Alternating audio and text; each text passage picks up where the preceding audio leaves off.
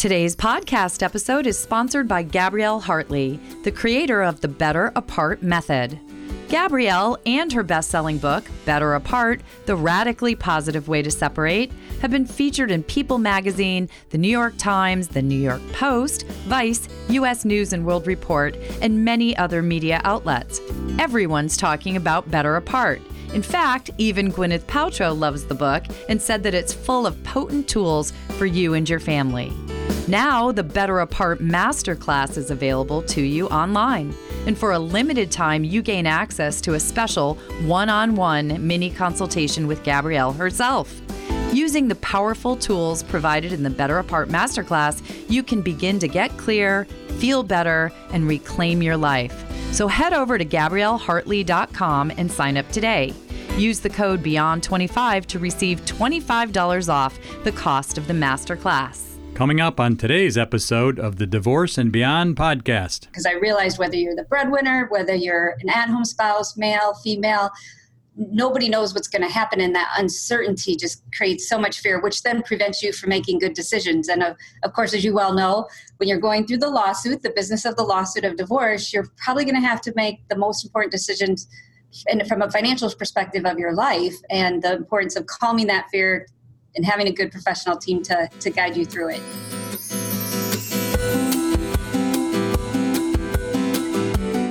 Hello, and welcome to the Divorce and Beyond podcast. I'm Susan Guthrie, your host. As a top divorce attorney and family law mediator for 30 years, I know what you need to know to get through your divorce, and most importantly, how to move beyond it to thrive and transition to your new future. My experts and I are here to give you the insider view into the process, so listen in for the wisdom and expert information you need on your journey through divorce and beyond. Hello and welcome to today's podcast. I'm Susan Guthrie, and today's guest is one of the leading divorce financial professionals in the country, and certainly here in Chicago where I'm located. She is going to highlight some of the key financial factors that you need to consider when negotiating your financial settlement and tell you what you need to know to protect yourself. So let me introduce her. Her name is Heather Locus. Thank you, Heather, for joining us today. Oh, thank you for having me. It's such a pleasure.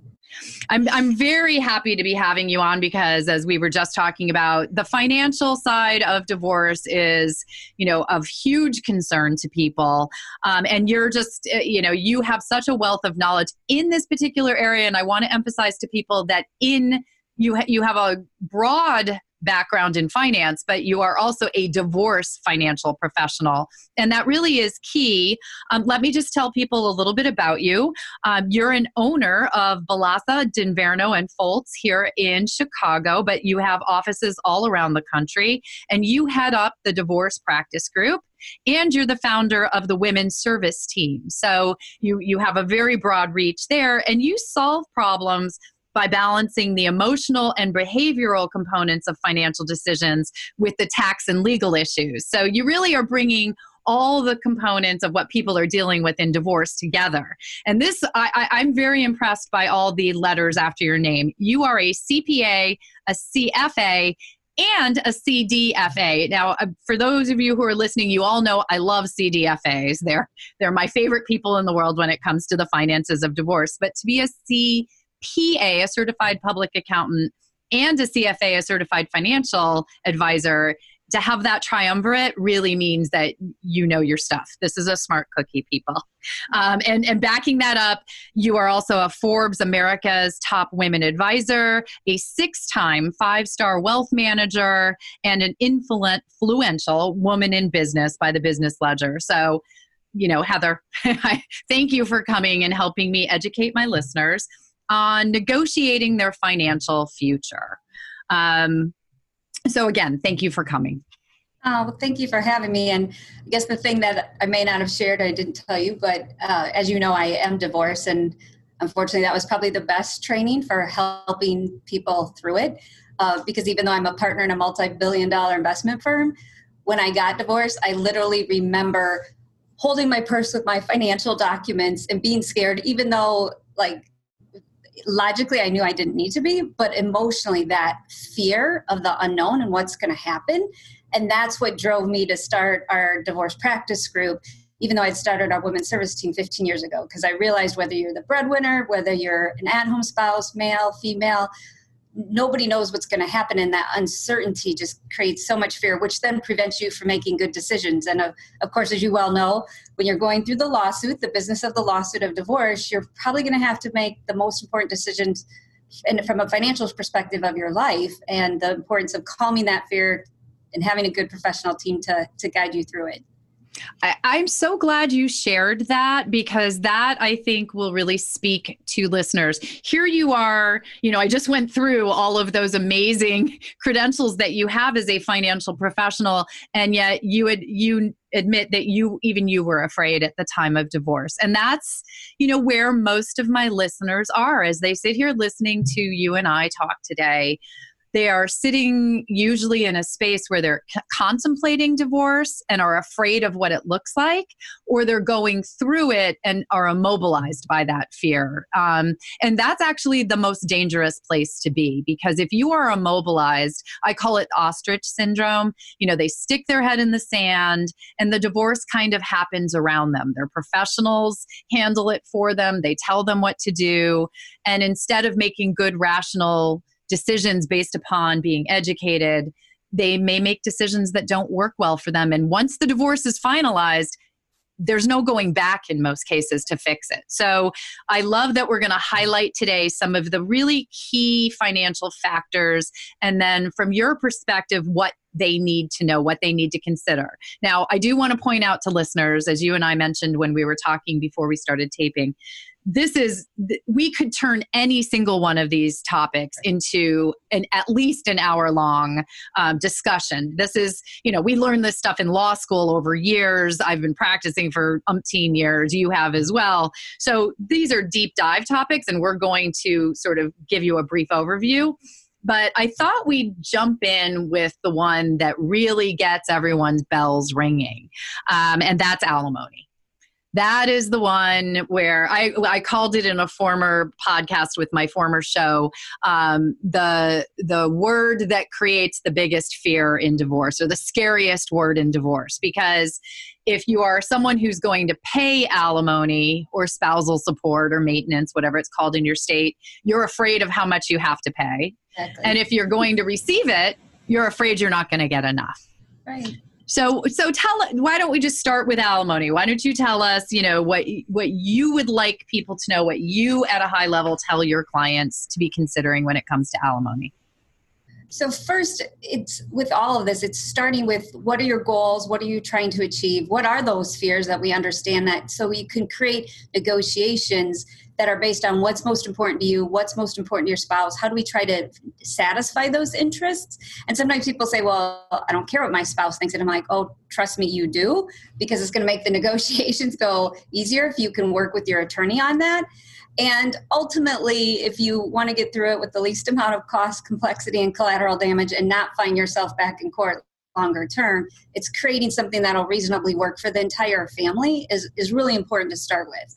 The other thing I tell people when they come in and they really want to know alimony and how does this work and how much am I going to have to pay or how much might I receive is, again, especially when you're working with a mediator or any alternative dispute resolution, when you're negotiating it and not having the judge decide, you can create what works for your family. There are guidelines in most states, but you want to look at the whole package because you might adjust something on the alimony because of tax reasons, and that might affect the property split. And that might be the smartest decision for you. And it may not, but you want to be aware of that. So you can't just take one piece, just alimony, just child support or property split, and look at them in isolation.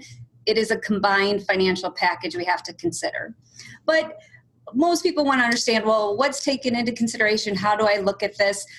There's been lots of changes in multiple states recently, particularly in Illinois over the last few years, to look at guidelines. The goal is to try to make it people get through the court system easier. In some ways that's helped. In some ways it's created more confusion. But typically you're going to see the considerations are, you know, what has been the standard of living for the family in the past? How much income does each spouse have now? What is that potentially going to look like going forward? How much were they spending? What was the lifestyle? And a lot of times the guidelines are based on certain dollar amounts. So in Illinois, the guidelines now, if it's over $500,000, the guidelines may not apply, but under $5,000, there's pretty specific guidelines that you're supposed to take into consideration. So with all of that, it's why you need the attorneys to really give you the information for your state specifically. Yeah, and that's a good point, because every state has different laws around how alimony is determined. So in Illinois, you just mentioned they have guidelines. I can speak to California has a guideline figure for what we call pendente lite alimony or spousal support, where it will set an amount while the divorce is going on, but then it's an open question after. And then the other state I practice in, Connecticut, there's no guideline. It's an entirely negotiated figure. And you know, the other thing for people to remember about alimony, well, there are a few things that I always try to point out to people. One is, you mentioned lifestyle, right? That's something that people look at. And I've had this come up all the time where people are like, well, my lifestyle is I'm used to taking 2 vacations a year at a 5-star resort, and I'm used to my children going to private school, and I'm used to this and I'm used to that. That's our lifestyle. But reality may be that that lifestyle was the amount of income coming in funded that lifestyle in one household. And when you now are going to have 2 households, lifestyle is not the only factor. So the goal of alimony is not always to just keep you right where you were during the marriage. Isn't that right? Yeah, that's absolutely true. So we see that, you know, we have all high net worth cases, but no matter how many zeros you have, few people are living on less than half of their income and assets. So there's almost always some type of an adjustment. And as you're saying, it's one factor, but it's one factor of many, what the lifestyle was, what the income is, what the guidelines are, how this might change going forward. And that's, again, why it's so difficult to understand and project what might happen. It's also interesting, as a financial professional that has cases in many states, you know, when I started doing more divorce work almost a decade ago, you kind of get frustrated with the attorneys, like, you know, you want the answer. And I can empathize with people going divorce, like, give me the answer. And every year as I do more and more cases in more and more states, you realize there really is no answer. That's why, because there's so many unique circumstances, and that's why you have to look at the whole package, as frustrating as it is when you're newly in the divorce process and want to try to get that clarity. Oh, yeah. I mean, everyone always wants to know, you know, how much am I going to get? That is like one of the questions, or how much am I going to have to pay? And I, you know, often tell clients, it's actually one of the last things that usually will be determined in a divorce settlement is the amount of alimony or spousal support. And I think that goes back to what you said about this is an overall package settlement and all the pieces need to work together. I always reference it as a puzzle. The settlement is a puzzle and all the pieces need to actually fit together. So you don't decide how much alimony is going to be, then decide how you're going to split up the assets, then decide how you're going to split up the debt. You know, it's an overall picture. And very often you're going to decide the property settlement and then determine the support picture. So although we started talking about alimony first, many times it's the last thing that's determined. Yeah, and after the tax law in 2018, that's even more important, because we're finding, particularly for high net worth families, there's more opportunity to potentially do a different asset split or be thoughtful on which assets go to which spouse, because the taxation of an IRA and a 401k is not the same as a taxation of Apple stock, you know, in a joint account. And so to have the sophistication to think about, what are the taxes going to look like for the breadwinner going forward? What are they going to look like for the other spouse? And to be really strategic on the property split and take into consideration the alimony maintenance is really important, and could, bottom line, save both spouses money by paying the government less legally. Right. Well, and you mentioned the tax change of 2018. So for people who are not in the divorce world like we are, they may not understand the significant change that happened with the new tax laws. So could you just, you know, give an overview of that? Because I think it's important for people to understand it really was a significant change in our tax laws when it comes to divorce. Yeah, so for over 70 years, what the IRS had allowed was that the payer, usually the breadwinner, is paying the maintenance to the receiving spouse who has less income or maybe was at home.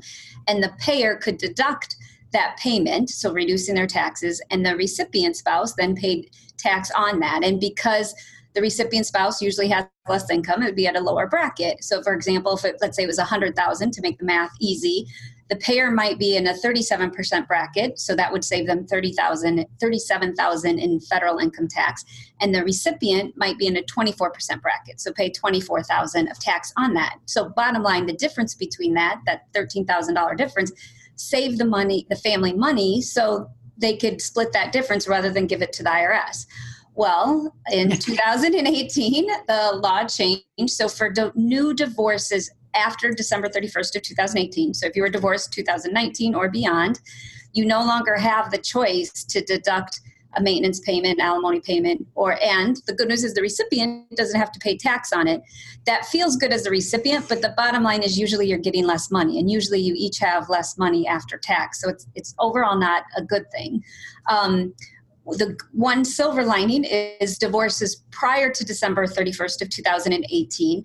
Those divorces, even though they may have payments for the next 20 years, those future payments, if you were divorced in 2018 or before, are still deductible and taxable the way it was. And you can make changes to those agreements as long as you have a good attorney that puts the right language in there and to continue that tax deductibility. Another silver lining is it does provide, again, some then opportunities for different tax planning. And this is why it is helpful to have a CDFA in the case, because that recipient spouse now, if they're not going to work, might have very, very low income, which means they could take investments and sell stock and have a very low capital gain rate. They may take more in retirement assets, be able to take the money out of an IRA or 401k at a low rate. A breadwinning spouse might then have the cash flow, because they're not paying as much maintenance, to put a lot more in a retirement account, especially if they're a business owner or a high-level executive where they have a little more flexibility on those plans. So you really want to be thoughtful on incorporating the property split along with the maintenance and the alimony payments. Well, and I think that's an important point that you make there, because I think a lot of people who are aware of the 2018 tax change that eliminated the alimony, the deductibility of alimony, think, well, then taxes are not all that important when it comes to divorce settlements anymore. And in many ways, it actually made it more important to look at the tax consequences, because your point is a good one. Unfortunately, the change that was made was good for the government because they're now getting more in taxes. It wasn't so good for families who have gone through divorce, because it means that there's less money available because it's getting paid as taxes as overall family support. So you have to be even more aware of and particular about the tax consequences on the property side. So let's talk about those a little bit, and let's talk about the property side, because this is the thing, you know, and maybe you experience this as well. I always find that when people start the divorce process, the very first thing they start doing before they even know what there is to divide, they start saying, so you're going to get this and I'm going to get this and who gets that and I want that. And it doesn't, just as you said earlier with the alimony, it needs to work into the overall picture. The division of your assets and liabilities also needs to be a part of the puzzle that works well. And that goes to taking the tax consequences and everything into consideration. But let's do an overview of the property distribution or the property settlement. Yeah, and so again, the nice thing about working with a mediator or negotiating the divorce with attorneys rather than going so focused on a judge doing it is you can have a lot of flexibility. I mean, as many emotions that are through the divorce, the most important thing is to really focus on the next chapter, which is the name of my book, and the Beyond Divorce. And so as much as you might be frustrated or unhappy with your spouse, if you can focus on what's best for your kids, if appropriate, and what's going to set you up for what you want going forward, you're going to make better decisions, because nobody gets everything they want in divorce. They're lucky to get the top 2 or 3. So again, we start with what's on your divorce bucket list. What do you really, really, really want? What's nice to have if possible? And unfortunately, everything else, you just got to learn to let it go. And the faster you can accept that and move on. I mean, not make a bad settlement, not be a doormat, but let things go that aren't going to materially impact your future life. It'll pay off in the long run so much. So when we're looking at the property split, as you said, sometimes people are really tied to certain assets, and we encourage them to be open to just all possibilities, what makes sense. Cash is usually king. You need to have cash and liquidity. You see cases. I mean, I had a lady come to me that had $60 million in real estate, but almost no cash and very low in retirement accounts. And so when you're separating, going into two, houses, cash is really important to make sure that there's liquidity to pay bills.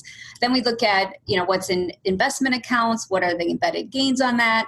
We'll look at retirement accounts, IRAs, 401ks, profit sharing.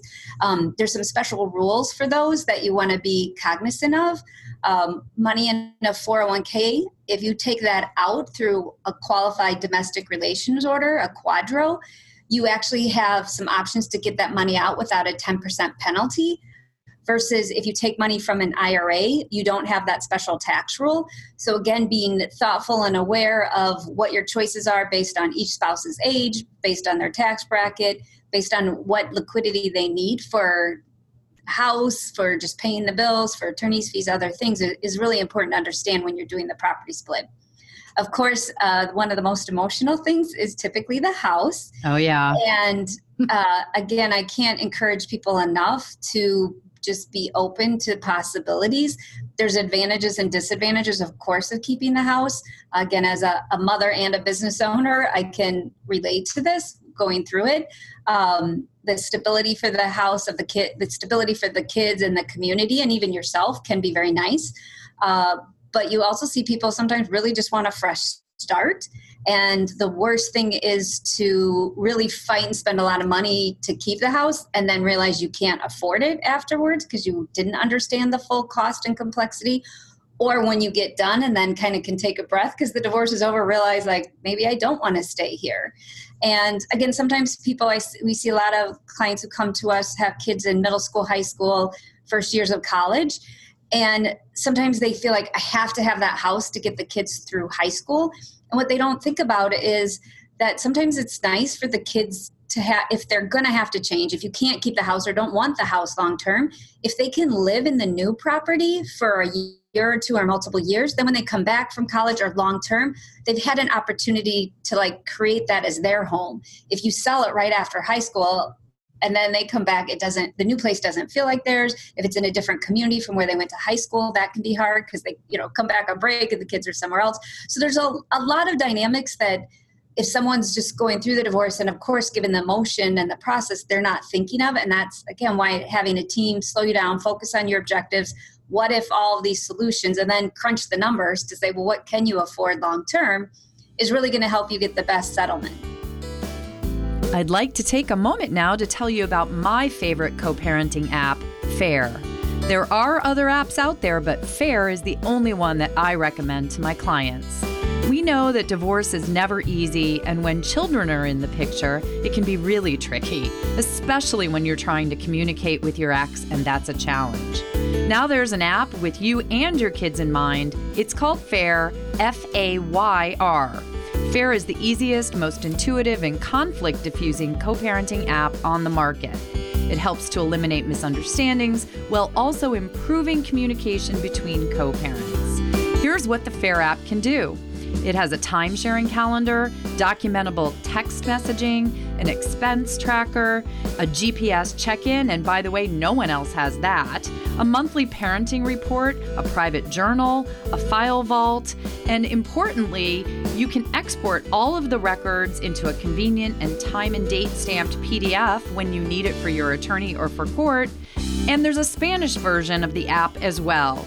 So subscribe at BeFair.com, that's B-E-F-A-Y-R.com, and then download FAYR from the App Store or Google Play. You can go to FAYR.com for more details and use the discount code SusanG18 to receive 20% off. Stay tuned for more from Susan and her guest, leading divorce financial professional Heather Locus, on negotiating your financial future. Key factors to consider. What people often don't understand is that when you take financial consequences into consideration, such as taxes or costs to liquidate or that type of thing, many assets are not equal. They may, on paper, it may look like your house is worth $1 million and your 401k has $1 million in it. So they're equal things and you can just each keep one. But that's not true, is it? you are enjoying this episode, check out Lying, Cheating, and Adultery, How to Heal from Betrayal with the founder of the PBT Institute, Dr. Debbie Silber. Why does it hurt so much? It hurts so much because it's a complete and total attack to the self. You know, with other types of traumas, death of a loved one, disease, natural disaster, they all hurt. We mourn, we grieve, but we don't have to necessarily rebuild the self. But with betrayal, rejection, abandonment, belonging, confidence, worthiness, trust, they all take a gigantic hit and they all have to be rebuilt. And now we return to today's show. Actually, the point you just made about the kids coming back from college and it being a brand new house, I've never had anyone make that point, and it's a very good one because people do become very tied to keeping the house for the kids. And I have to be honest, you know, having been a divorce attorney for so long, I've had clients who have sold the house and moved. I've had clients who kept it. I would say overall, most of the clients who kept the house have regretted that to some degree afterward, only because even if you can afford to keep it, usually it is maxing out your resources. So even if the numbers work, it's usually that they barely work. And if what you're doing is spending every penny you're getting in child support and alimony and your income on maintaining the house, and you're not living in one of those places where house values continue to rise, you have an asset that's sucking your money, but not appreciating and bringing you value. So I do think that, you know, is something that you need to talk with a financial advisor about before you make a decision, a knee-jerk decision that you don't want to, you know, that you do want to keep the house or that you don't want to move somewhere new. Another thing that I always have to caution clients about, and I'm sure this comes up for you when you speak to them, is what I call the apples and oranges of assets or liabilities, really. So, and everyone should understand your marital estate consists of both the good and the bad. It's all your assets and pluses. It's also all your minuses, all the debts you owe, all the credit cards, mortgages, whatever those might be. So, but what people often don't understand is that when you take financial consequences into consideration, such as taxes or costs to liquidate or that type of thing, many assets are not equal. They may on paper, it may look like your house is worth $1 million and your 401k has $1 million in it. So they're equal things and you can just each keep one. But that's not true, is it?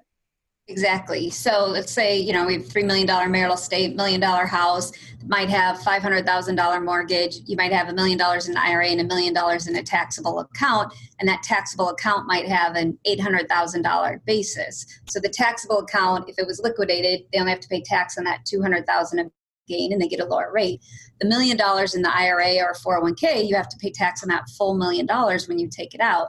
And the house, it depends on what your basis was, but we know to keep it, you have property taxes, you have the heater when it goes out, you have all of these extra expenses that make that a very, you know, cost prohibitive at times asset that to take. And sometimes it is the best choice to keep it. Again, I can empathize wanting to keep the house. I'm still in the marital home 9 years later after the divorce. But for us, what's important is clients understanding it and making conscious choices.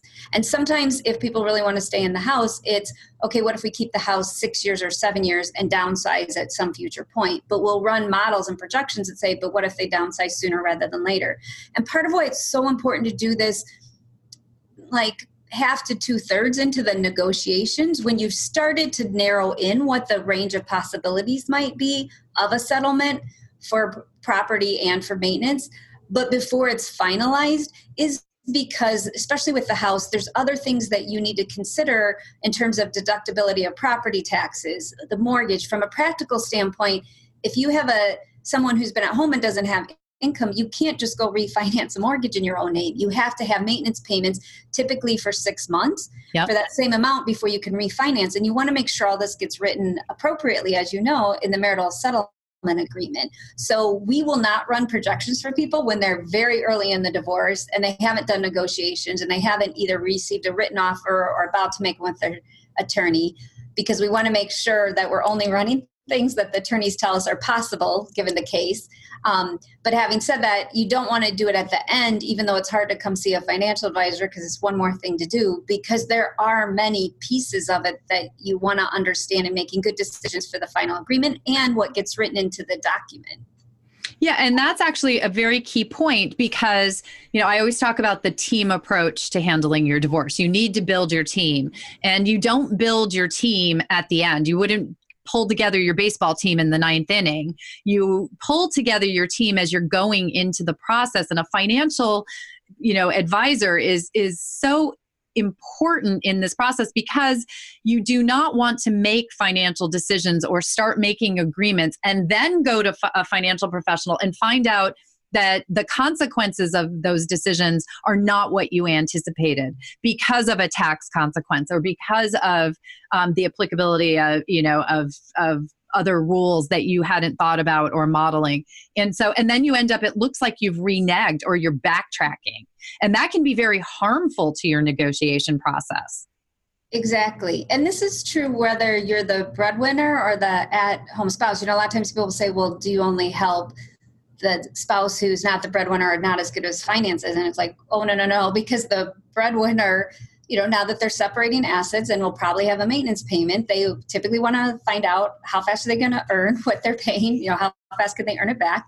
And they need to understand as well. I mean, you see many times where they'll, you know, rent a place for $10,000 a month or really expensive, not understanding the impact on them. And often we see breadwinners, even if they're moving out of the marital home, they might want the kids to stay there. And sometimes they're very willing to share in those costs, especially for middle school or high school children. And understanding like all the ramifications is really important. So again, I can't stress enough that people being open to possibilities and just really brainstorming multiple scenarios of what might happen post-divorce and then how they want to think about that now. Yep. And I think that's really important for people to understand that there are financial considerations on both sides, and both sides need to get professional, even a financial advisor like yourself, getting some help. When I got divorced, I had a divorce attorney, even though that's what I do for a living. So I do want to touch back on something else you talked about, because quadros are something that people do not understand until they get into the divorce process often.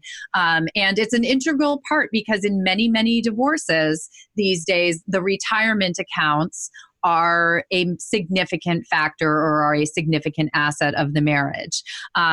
So let's just quickly at a high level sort of go over, you know, retirement accounts, the differences between them and when a quadro applies. Sure. So retirement accounts in general, most of them, that is going to mean you put the money in pre-tax, meaning you got the deduction when the money went in. So when you take the money out, whichever spouse does, is going to have to pay a lot of money, a lot of income tax on that. So they want to understand that. If they're under 59 and a half, they potentially will have a 10% penalty if they need to take that money out. Or even if, you know, if you get divorced at 52, but you don't have enough other assets to get to you to 59 and a half and need money later, you could have to pay a 10% penalty. And that's on top of the tax, right? On top of the income tax. Yes. It's a very expensive proposition. It is. And that goes back to when we talk about liquidity and cash is king, we got to project out how does this look longer term for your spending. And then in addition to it, as I briefly mentioned, so an IRA does not allow any option to take money out without a 10% penalty. As I said that, as a CPA, I hesitate because there are some ways to do it with substantially equal payments and some esoteric things that sometimes work. But in general, the IRA you can't take out without the 10% penalty, but money direct from a retirement account, a 401k, you can take out even under 59 and a half without the 10% penalty. So again, if we're looking at those projections and one of the spouses might need income, then you might look at, okay, we need the non-employed spouse to get that retirement assets because they can take it out through a quadro, and the quadro allows for the specific rule. The employed spouse doesn't have that choice. It's only a non-employed spouse where you're doing, or, you know, the spouse of not that plan where you're rolling it over. So again, understanding the title, who owns what, how we separate assets can matter on what your choices are. Yeah, I actually did a mediation recently where one of the parties had a very significant 401k through their employment, and the other party wanted to keep the marital residence and needed to buy the other party out. And we actually did a quadro, a qualified domestic relations order, transferring part of the employed spouse's 401k over to the non-earning spouse, who then took that one-time distribution that's allowed that you're talking about to get cash to then pay back to the other party. And it was all a part, we worked it out with a financial advisor, and it was the way to do that with the, you know, eliminating the 10% penalty. And then the party who was taking the money out had no income or very little income, so it was taxed at a much lower rate. So it was a win-win all the way around because we sat with a financial advisor to figure that out. Exactly. And sometimes people think that those are things you need to do if you don't have a lot of assets, but that's not true, especially with the new tax laws. As I said, if we, you know, gray divorce, people over 50 and over 60, even the oldest I've had is I had somebody come to me at 82 that had just gotten divorced. And so, you know, if someone's over 59 and a half, they're 60 and one spouse is still working, which a lot of times people have their greatest earnings potential, you know, in their early 60s. The other spouse, if they're not working, we can take money out of retirement accounts and get it at a very low tax bracket, even if there's $10 million, $100 million in the state. So there's like things to think about very strategically. And in some ways, there's a lot more tax planning when there are more assets. The other thing on quadros people really need to understand is there's the IRS rules, what the government allows you to do, but there's also company plan rules. So just because the IRS allows it doesn't mean that company specifically allows it. So it's really important to check what the choices are based on that own company retirement plan, especially if there's a potential pension payout with a monthly annuity payout in retirement. And it's also important to get these documents reviewed before the divorce is done and then filed and executed on. Sometimes people have them, but they don't follow up on the execution. Yeah, that's one of the big wraparound or post-divorce things that needs to be completed. Something for people to understand is your quadro cannot be done until there's a finalized divorce judgment, and then it's done. But you can have all the paperwork done and then be ready to go. What happens is a lot of people are so fatigued by the end of the divorce, they fail to follow through on some of those things. And that can be potentially one of the most financially devastating things if you do not complete your quadro. So that's a key factor. So we just have a few minutes left, but I want to just talk quickly about an issue that I think people forget about in the financial picture. And I don't want them to, because this can also be, you know, very significant, especially if someone has an illness or there's a potential health issue. So health insurance, because that's almost always impacted in a divorce. And it's something that people, as they're working through their settlement, really need to take into consideration. So what do you highlight for your clients about health insurance? Yeah, again, it's all about understanding options. So no matter how amicable your divorce is, the company plan won't let you stay on as a spouse after the divorce. One thing to know, if you're still legally married but live in two households, you can stay on that family plan as long as you're legally married. Some people think when they move out that they can't, that's not a choice, but it is. Once you're divorced though, then you have to look at getting your own insurance. And a common solution is COBRA. Often the kids will stay on, the employed spouse's plan. A non-working spouse will then look at COBRA, which is a federal law. So in all the states, if there's 20 or more employees at the company, they're going to have that choice. And it's important to know that COBRA in divorce is eligible for 3 years, for 36 months. We had a person come to us once and their HR department said it was only 18 months. Yeah, because that's common if you leave a job. But for divorce, it's actually 36 months. It's also important to know that most states actually have spousal continuation. They were initially designed for smaller companies under 20 that weren't necessarily eligible for COBRA, but some companies are subject to both COBRA and spousal continuation. Some states don't allow much spousal continuation, it may be as little as 3 months, but some states have some very robust plans. For example, in Illinois, if you're divorced after 55, and the company is eligible for Illinois spousal continuation, that spouse can keep that Illinois spousal continuation until 65, until they're eligible for Medicare. So that's much better than 3 years of COBRA if they're not planning on working. So you need to understand what happens in your state, what happens in your company plan, and make thoughtful decisions. Now, COBRA, have to pay for yourself. So people sometimes think my spouse has to pay it. If you can negotiate that, great, but usually you can't. You're going to pay it, so you want to know that. And we see a lot of people will consider going back to work if they've been at home for many years, partially just for those insurance benefits, because it makes a big difference. Yeah, it does. And honestly, what people don't understand about COBRA is there's a different cost for COBRA coverage than what your spouse was paying to add you as a family member. Usually that's a nominal amount, or what we might call nominal in the world of health insurance. Yeah. But when you go and get the COBRA costs, which your spouse, whomever the employed spouse is, would go and get from their HR department, it's usually a shocking eye-opener for women. Especially once they hit 40, COBRA costs can be well over $1,000 a month. So many clients, since we got, I don't know what, the Affordable Care Act or Obamacare, the health plans that are available through the exchange are usually a more affordable option. Yeah, it's really interesting to see. Again, it's state specific. What we see in California is they have really good providers. So people often will just go through the exchange and go to healthcare.gov and pick their plan there, even if they were eligible for COBRA or spousal continuation. What happens in Illinois is the plans are not as robust. A lot of the providers aren't in them. So most people in Illinois will go on COBRA or Illinois spousal continuation. So again, it's state-specific, plan-specific, and that's why you really need to educate yourself before the divorce is final. Yeah. And that's another good point, getting your attorney or mediator who's acquainted with the laws in your state, having a financial advisor who's acquainted with, as you can hear, Heather is talking about very specific laws to the state of California, to the state of Illinois. You want people who have those nuances down, because all of those little things aren't so little when they come into that overall puzzle of your divorce financial settlement. So Heather, that is, a broad overview of the topics that people need to think about and consider. I thank you for bringing this information to them. I know people are going to have a lot more questions. So how can they get in touch with you? Yeah, they can email me directly at hlocus@bdfllc.com. That's HLOCUS at B as in boy, D as in David, F as Frank, LLC.com.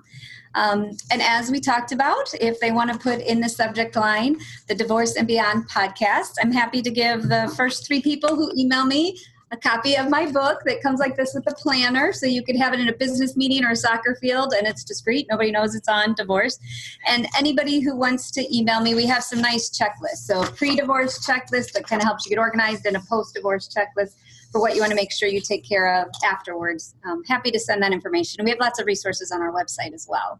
Yeah, I encourage people, first of all, as you can see if you're watching this on the video channel, Heather gave me a copy of her book. And this isn't just financial resources. This is a resource, really a wraparound resource for people going through divorce. It is called The Next Chapter. It's an excellent resource. So if you're listening right now, hurry up and be one of the first 3 people so you can get a copy. But those checklists are also incredibly valuable, because we all need the lists and the knowledge and the understanding. It's why you're listening to this podcast, to educate yourselves and to know what you don't know.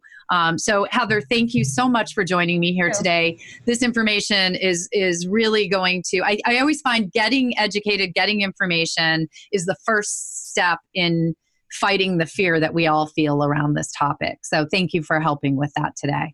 Thank you for the opportunity. It was really fun. Thank you. Thank you for joining me today on the Divorce and Beyond podcast. I hope you found some information and inspiration to help you on this journey. Please join me every Monday at 6 a.m. Eastern Standard Time for a new episode. And if you like the show, please take the time to subscribe and leave me a 5-star review on iTunes. You can also find more information on the website at divorceandbeyondpod.com, where you'll find links to the YouTube channel, transcripts of the episodes, and other bonus content. So I'll see you next week to help you move through your divorce and beyond. Please note, Balasa Dinverno Foltz, LLC, BDF, does not serve as an attorney, accountant, or insurance agent. BDF does not prepare estate planning documents or tax returns, nor does it sell insurance products. Please see the important disclosure information in the notes of this podcast.